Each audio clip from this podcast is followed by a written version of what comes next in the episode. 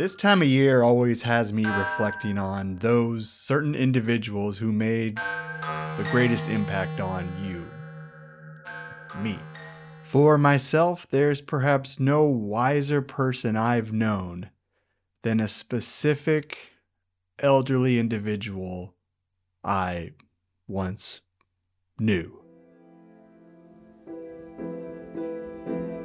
An aged, vibrant soul with skin like delicate wrinkled paper, and a voice like wind through the branches of a mountain tree. This person carried his gentle frame, venerable as a centuries old turtle, with a soft touch like that of a river stone made smooth through time. His ancient eyes twinkled with wonder like pools gathering at the foot of a waterfall at nighttime, reflecting the endless sky above a sagacious thinker who truly lived, a teacher that exuded knowledge and humility with every breath and shared his lessons with any who cared to learn. I'm talking, of course, about the marvelous, mysterious Professor Fantabulum, given name Phineas Q. Fantabulum, Esquire. The brilliant inventor, toymaker, candyman, circus aficionado, trained and certified whimsicalist, bon vivant, and master of curiosities beloved the world round. I can still picture his famous polka dot bow tie and rumple purple coat. I knew him during my community college years. I was a fresh cheeked wannabe journo on the school newspaper hungry to have a story of mine finally in print. One that wasn't about boring things like new coffee flavors being offered in the quad, or how the parking lot was set to be resurfaced again. I suggested an interview with the owner of the locally famous eyesore of a house that sat prominently up the hill from the campus. People uncharitably knew it as that one place with all the zany crap all over it. Things like a life size giraffe in a top hat and monocle in the front yard, and a big red arrow pointing to the mailbox in some sort of visual gag. Little did I know this suggestion of mine would change the course of my life. Professor Fantabulum was a sort of local joke to the neighborhood. They'd refer to him as a Willy Wonka type with a dash of Mary Poppins mixed with Amelia Bedelia and Mrs. Pigglewiggle, and a smidge of Belle's dad, Maurice, from Beauty and the Beast. Had they seen what I was lucky to see inside his home, they would have felt so stupid.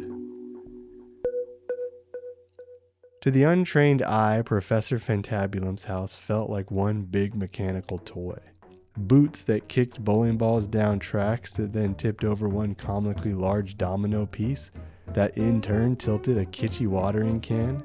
Another device involving a goldfish bowl on top of a record player that for some reason slowly rotated, winding up a reel of twine that, when fully bound, initiated a contraption whose sole purpose was to put a hat and scarf on top of Professor Fantabulum's head during breakfast.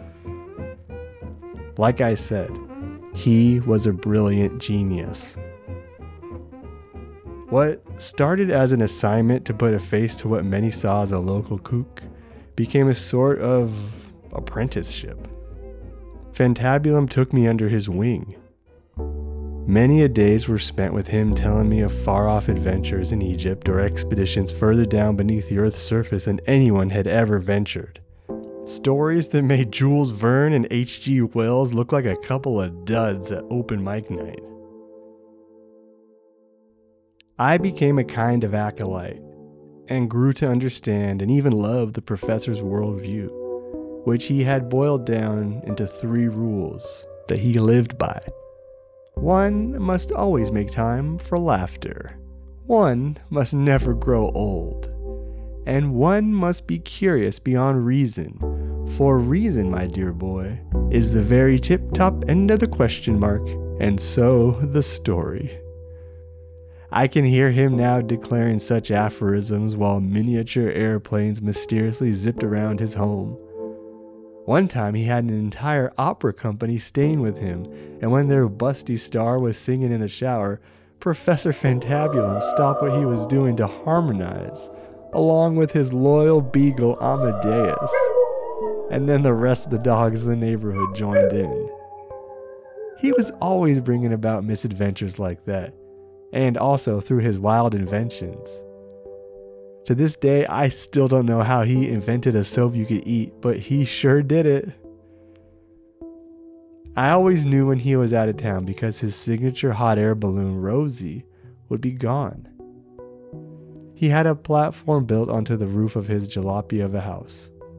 And during those times when he was away, the professor would have me house sit to keep Amadeus company and water his plants which included several oversized Venus flytraps wearing sunglasses, who could be quite sassy at times, and a flower whose petals somehow changed color with its mood.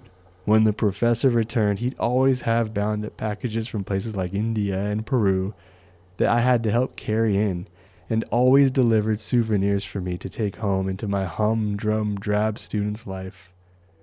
My favorite thing he ever brought me was a chocolate harmonica from the King of Belgium's personal collection. Yum!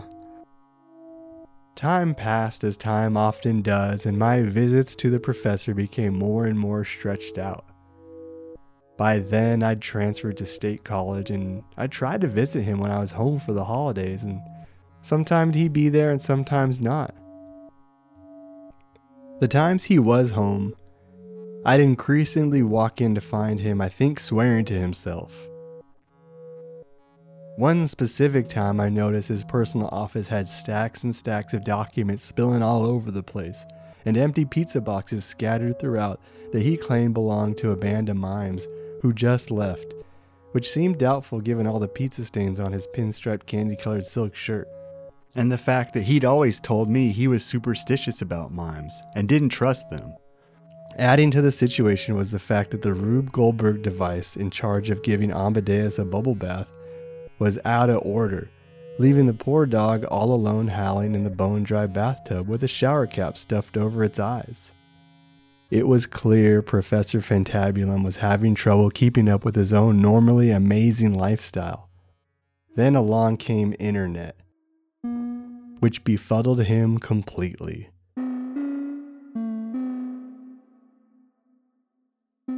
Between my new life of study groups and social gatherings, I did try to communicate with the professor via email, but he never seemed all that excited for it. Looking back, I think computers confused and maybe even saddened him. I began to feel out of touch with the professor. So, after I didn't hear back after I'd invited him to my graduation, I decided to pay him a visit. His home was still there, though approaching it felt less festive, less celebratory and whimsical.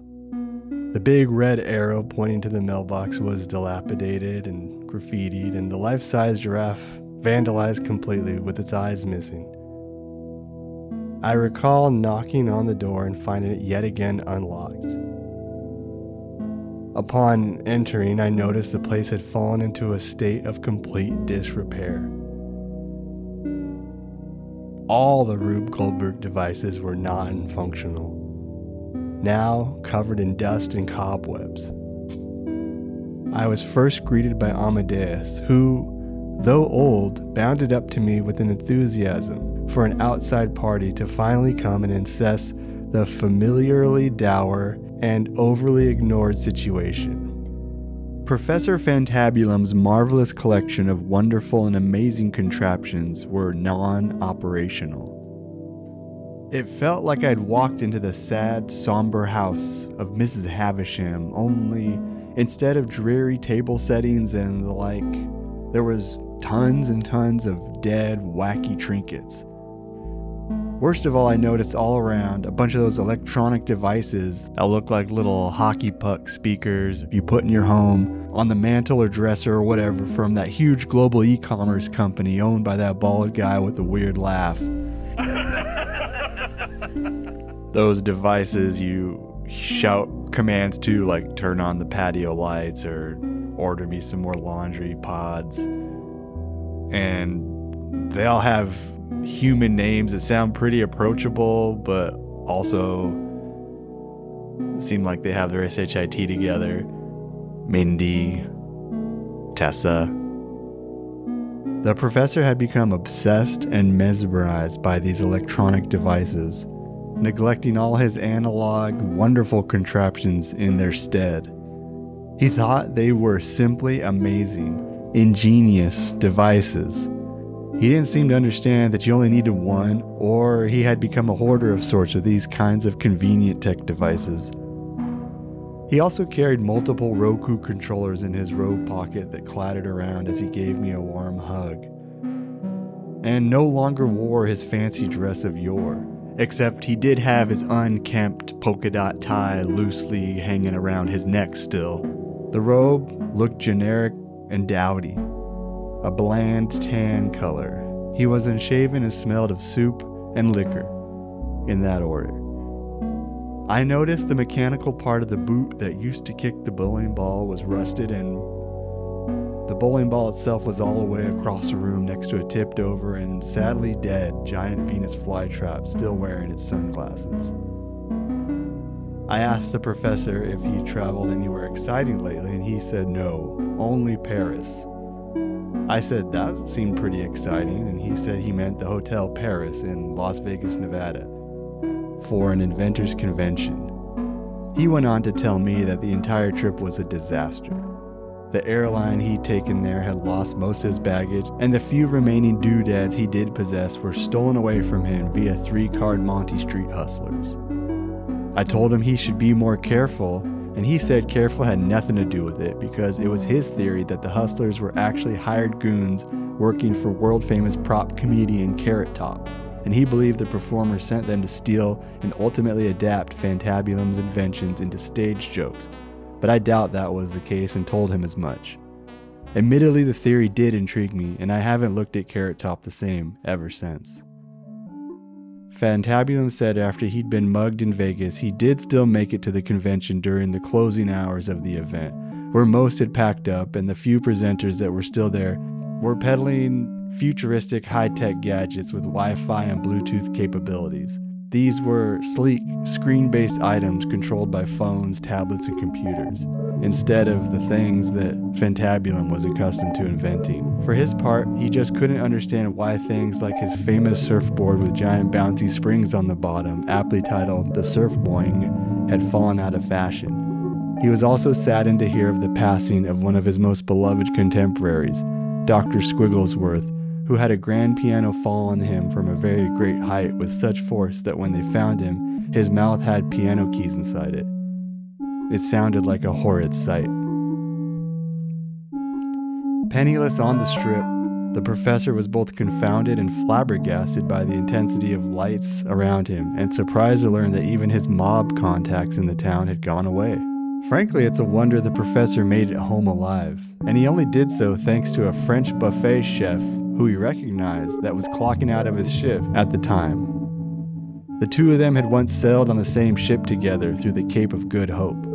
Many years ago, altogether the Vegas experience had given the professor a scare like nothing else, and he found himself homebound for the longest he could remember in a state of shock about the world around him. He wondered where the whimsy had went, and stayed up all night working out math equations on a chalkboard attempting to predict and confirm the next great age of marvels and how to set up shop at its epicenter, wherever and whenever that may be. Quietly, I thought to myself, the time of world's fairs and stuff like that was gone forever. Fantabulum told me that during these times of unrest he did not sleep or eat, and Amadeus the Beagle fixed most his meals, and how at this time this often meant the professor subsided on dog food when human food was not available, and actually that 99% of what he ate was actually dog food at that time. Somewhere in there, he'd fallen dependent on the modern convenience of the aforementioned e commerce devices and continued to fall out of touch with the colorful characters that once populated and enriched his life, either through his continued hermitage or the cartoonish fates befallen these friends, like the tragedy of a great and famous clown named Banco, who had sadly perished in a clown fire. In a car unsafely stuffed with 33 other clowns driving up the grapevine in Kern County, California. Others had hit him harder, like Francie Francine Dumond, his dear watercolorist of a lady friend who was still very much alive, but had decided to spend more time with her grandchildren, and therefore became unreachable. The professor was essentially alone, and so alone found little time for his previous delightful and marvelous inventions. I asked him how he passed the time normally if not inventing, and he said he mainly stared at things the wall, outside, the floor, sometimes roofs. I asked him what he thought of during these staring spells. He said that's just it. Nothing. Nothing? I repeated. Because even nothing can be something in the right company. He looked at me, shaken momentarily from his trance of malaise, and replied, Dear boy, the greatest balloon filled with the warmest of air cannot help to rise in the wrong atmosphere. I was picking up what he was putting down, metaphorically speaking.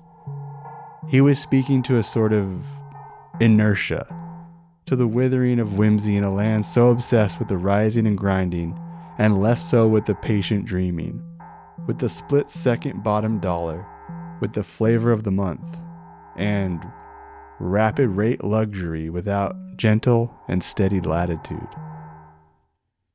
I decided to respond with my own metaphor so as not to put too fine a point on things. I said, Well, that may well be true, Professor, but isn't the flame within the balloon hidden from all but the fire starter? Isn't that what matters most? To which he responded, Not for those who can't see past their own basket. I sensed we were straying too far from my grasp on hot air balloon vocabulary and the point at hand. I don't know why it was so important that I talked the professor out of his existential nosedive. Why I needed to convince him that his whimsy, his machinations, his contraptions, and most importantly, his zest for the road less traveled was worth preserving. I suppose I needed to convince myself. Here, for me, was a bright and shiny lifetime example, a distillation of an attitude I'd always counted on like the rising of the sun, yet never pursued fully myself as wholeheartedly as this sad, slumped man crumpled before me. I'd taken the professor for granted, selfishly drawn inspiration from his example like it was always there for me to draw from, like a well of water I'd assume would never go dry. Never appreciating that proximity I'd had to this living proof one could honor their deepest, silliest wits and whimsies, their fantasies, and not just making a habit of it or a hobby, but be it, and have the world respond in kind. I'd never questioned what it took for this to occur, or that it might have an end to it. I just assumed the professor was the wind, the air inside my balloon. He was a sort of nature, an element of the world, of my world, a truth in which I could find comfort when the humdrum of my years threatened restriction. He lived in the clouds so I could have a place to visit, far off land, a place to hang my hat. Perhaps Professor Phineas Q Fantabulum still was that element, and I was only now seeing it in its fullness, seeing not just the glowing center but the faded horizons. Perhaps this force waned like a resting wind into stillness as well. Perhaps it set like a sun at the end of a day at the beach. A sunset. Perhaps the illusion was believing it was meant to be forever, when instead the thing, whatever it was, was to pass through him, then through me, then through another and another and another and another and another, like a flame from torch to torch. And that was what had the professor down. That's what made him lose hope in his marvelous creations. Creations like his elegant pancake-o-matic or the fire station pole he acquired from quote opposite land that seemingly defied gravity or the pet potato that wore funny pants.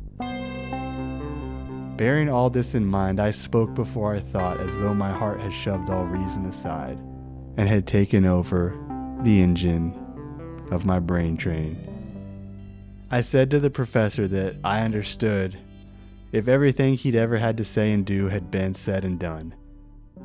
I understood this, but I asked him if he could keep going still, not for the sake of the world or even for himself, but for those still eager to bask in his whimsical warmth. Like myself and his dog, Amadeus, who at the time let out a yelp of agreement. Most importantly, I told Professor Fantabulum that I believed his greatest invention had yet to be completed, and whether it ever came to be or didn't was never the point. The point was the spirit and momentum, and the fact that I'd been able to witness even the smallest smidgen of this. To me, this was the highest honor. And though the strength of my feeling in this matter would too wane as time moved my heart away from this moment, the important thing is that it had happened. That was the point. And here Amadeus the dog let out more barks and a howl. The professor looked up. Tears welled up in his eyes.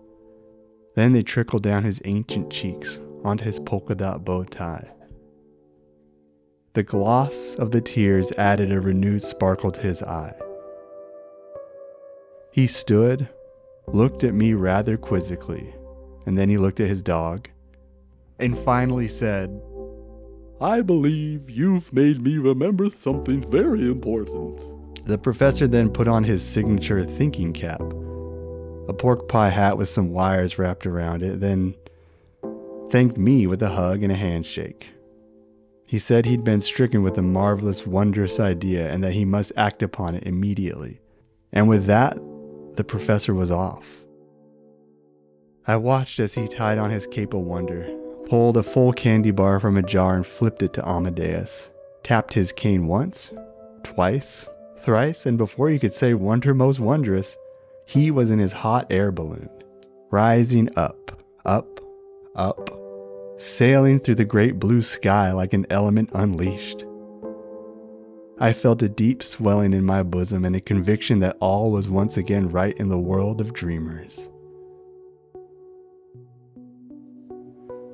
About 20 minutes later or so, driving home, I saw his hot air balloon parked outside a dilapidated porno theater in the seedy part of town.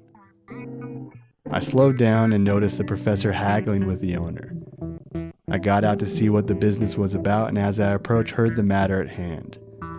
The professor had offered to purchase the theater with pure gold ingots he'd been gifted from a sultan.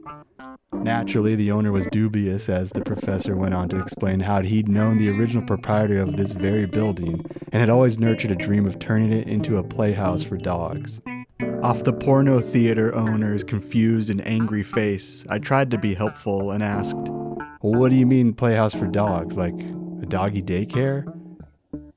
And the professor said, No, like a live theater, a venue of dramatic arts, but with dogs as the audience. I blinked a little, stunned at the outrageous idea even by the professor's standards.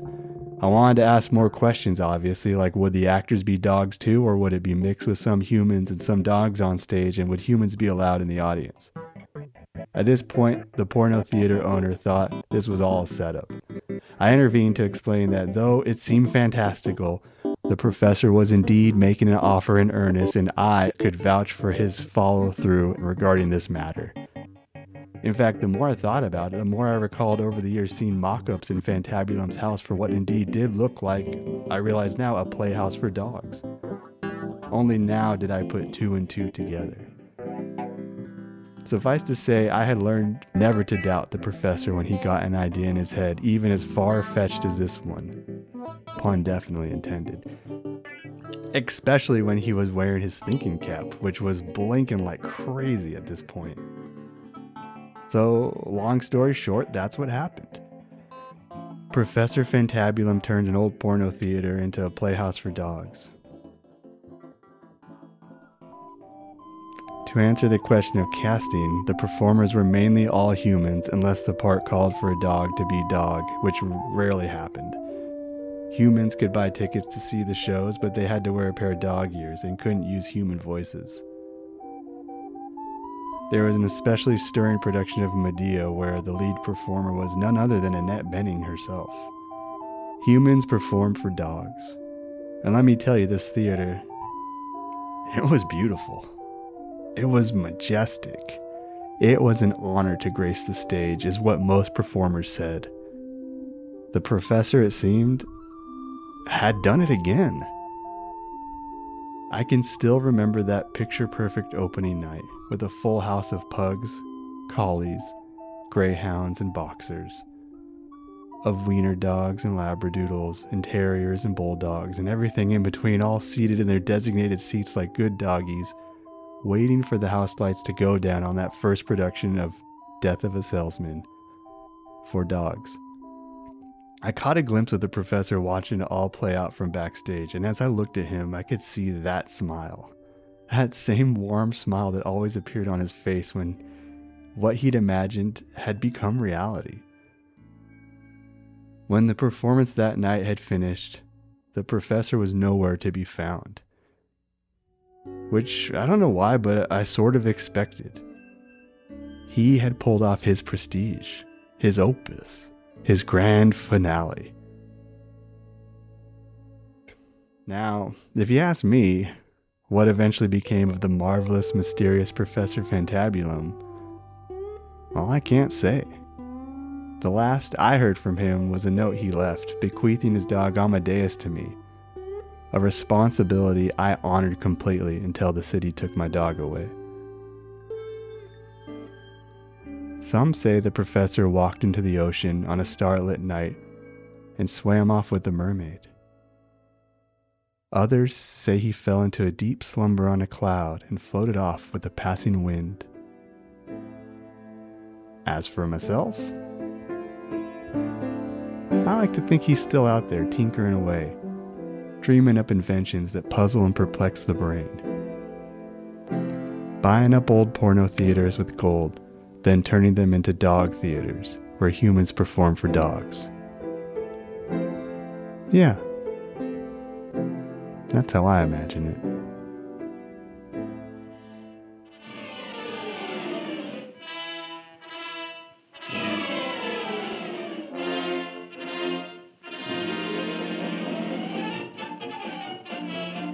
This episode of The P Files was written and performed by Ryan Sandoval with music by Erik Jourgensen. Be sure to check out more of Erik's work at jorgensenaudio.com and on Bandcamp under erikjourgensen.bandcamp.com. And also check out his podcast, The Glow, a music and sound experience. It's really engaging, peaceful, and hypnotic. If you like our music here, you're going to love that show. I also wanted to announce a sweepstakes. We're going to be giving away our official hand mug t-shirt. And you can enter to win by going to patterspod.com slash subscribe and signing up for our newsletter. And guess what? If you're already signed up for our newsletter, you're already entered to win. These are beautiful puppies, these shirts. I got a mint green design with red and a black and white design that just really pop. You're going to love them. The deadline to enter is February 10th. So enter now and you might even win some other goodies. And as always, please share, rate, and review us as much as you can or as much as you care to. It helps, it helps. My God, does it help. Until next time, see you in the thriller pages.